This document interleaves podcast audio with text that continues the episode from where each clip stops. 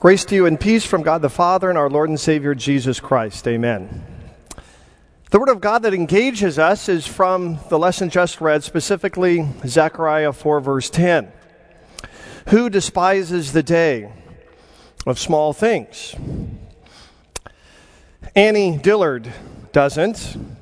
Annie delights in small things. In fact, she writes about them in her Pulitzer Prize winning book, pilgrim at Tinker Creek.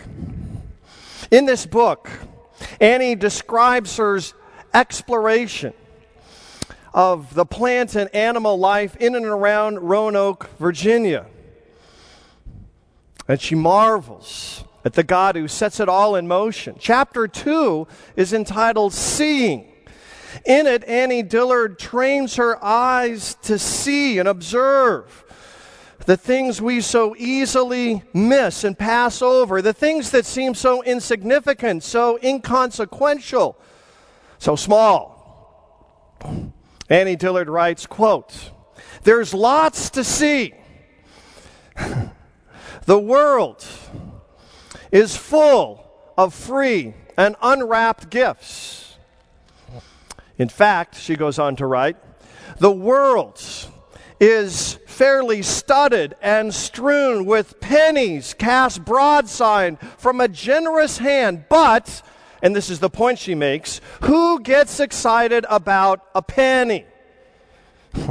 Annie Dillard does.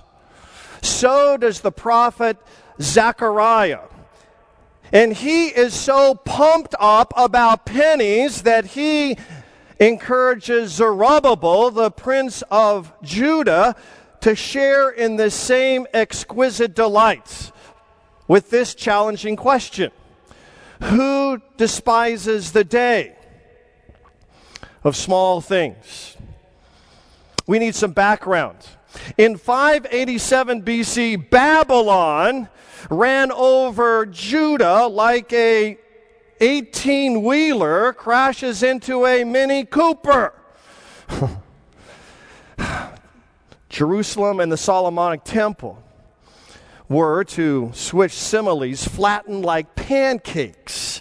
But 50 years later, who would have guessed Cyrus, the Persian king, destroys and defeats Babylon, and he commissions Zerubbabel, the prince of Judah, to return to the land because the temple must be rebuilt. Now, every pastor knows that building programs never go as planned. In 1995, I was the pastor in Broken Arrow, Oklahoma, and we launched a $1 million campaign to build a new sanctuary. We were excited. But then we ran out of money. then we almost defaulted on our LCEF loan. Then a crane crashed into the half built sanctuary. We mourned the death of one of our laborers for Christ. we lamented when our new driveway was filled with mud because of architectural miscalculations. And when it was all finished, we lost all hope because even the sound system didn't work. Zerubbabel feels my pain. In 537, he started his building program. High hopes they had a new altar made out of stone. They laid the foundations for the new temple. But then the problems came. Ezra 4, verse 5 tells us that enemies appointed counselors to frustrate the work. During the reign of Cyrus, king of Persia, all the way to the reign of Darius, king of Persia. Work didn't start again till 520 BC. Do the math. It means for 17 years, Zerubbabel, prince of Judah, walked by the same piles of cut timber, the same piles of cedars of Lebanon, the same unmoved piles of hand carved stones Nothing moved. Nothing changed. Zerubbabel began to lose all hope. Despair and disappointment became more acute with each passing day. So every day was despised by Zerubbabel. He despised all of the small days. In 520, when work began again, you know what people were saying about the new temple? Haggai tells us. people looked at this new temple and said, It's nothing. Nothing compared to Solomon's temple in all its glory. Solomon's temple had silver and gold. Solomon's had an Ark of the Covenant. Solomon had a bronze altar.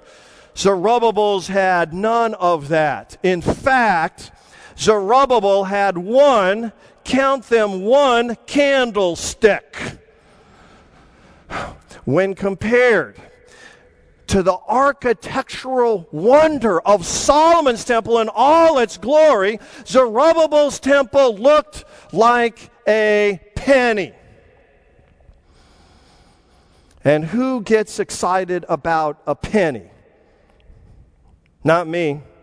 Oh no. Most of my life, I'm looking for 10s, 20s, 50s, hundreds. Thank you very much. I want the big bucks. I want big league. I want big time. And Lord, give me a big ministry.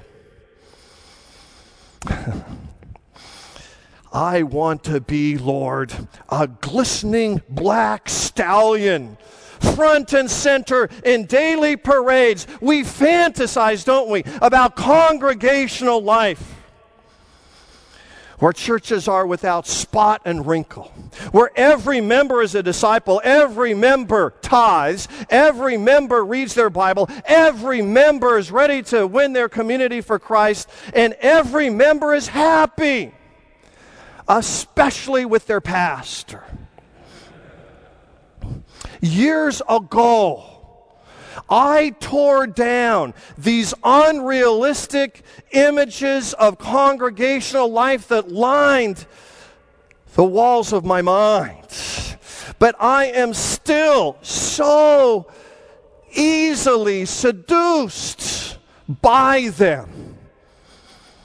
There's a part of me when I was a pastor that said, You need bigger and you need better. You need more spark and you need more sizzle. I know at the seminary they say word and sacrament, but you know what? I heard voices out there that said it's all about marketing techniques, public relations, and slick salesmanship.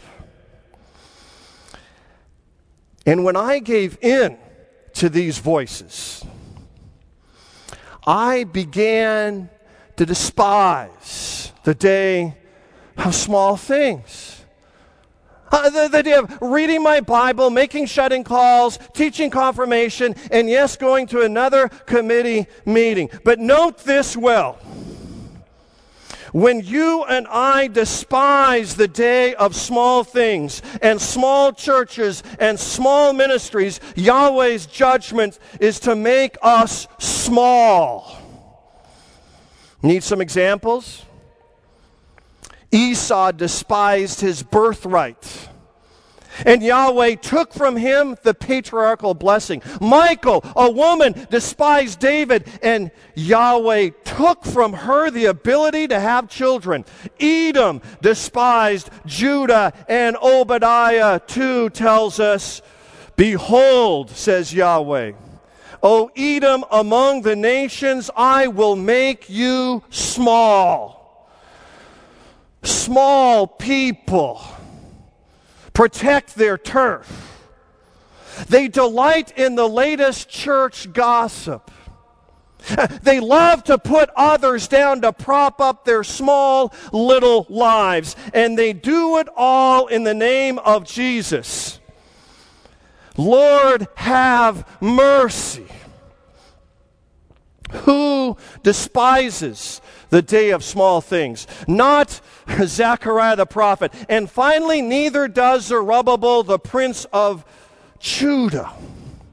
The command was given, the prophet obeyed, and the temple was rebuilt.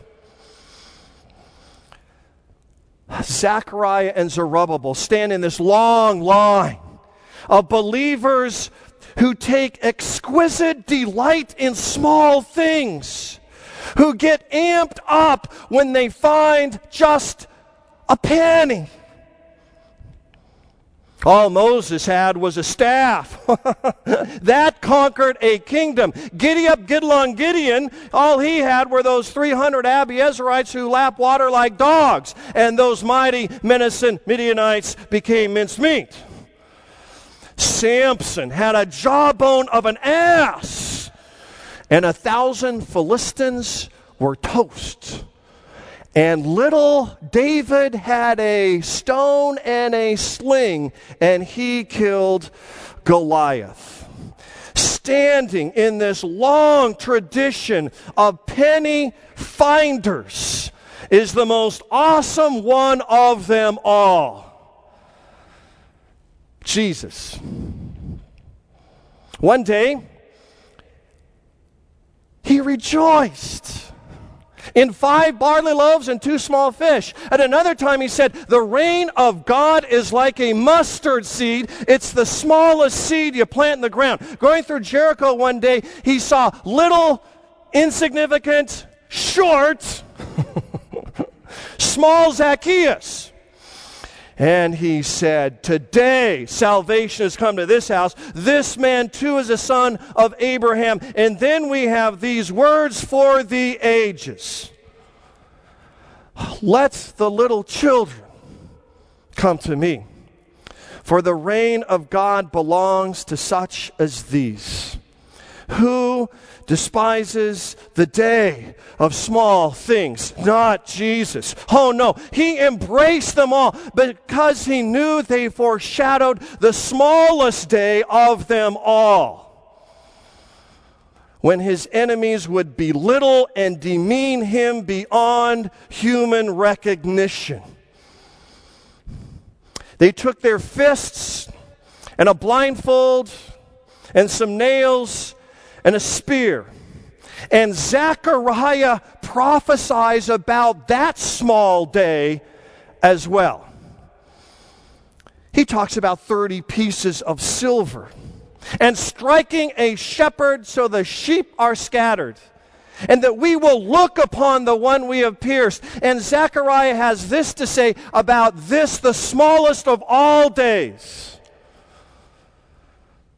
Zechariah 12:10 on that day. They will lament for him like you would lament for a firstborn son, and they will weep for him as you would weep for an only child. Jesus did it all to find a penny. Jesus bled and died to find and cherish you. But Zechariah's not done talking about a rebuilt temple. In 4 verse 6, he says, Not by might and not by power, says Yahweh, but by my Spirit.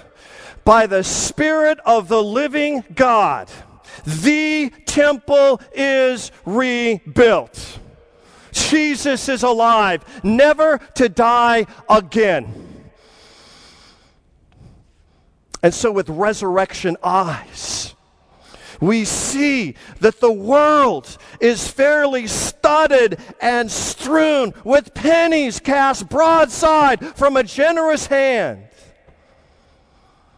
Little children on your lap, aged saints, a gentle breeze, a warm embrace our ministry, this place, a Hebrew participle. Who despises the day of small things? Not us. Not here.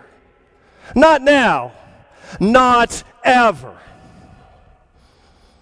In the name of the Father, and of the Son, and of the Holy Spirit. Amen.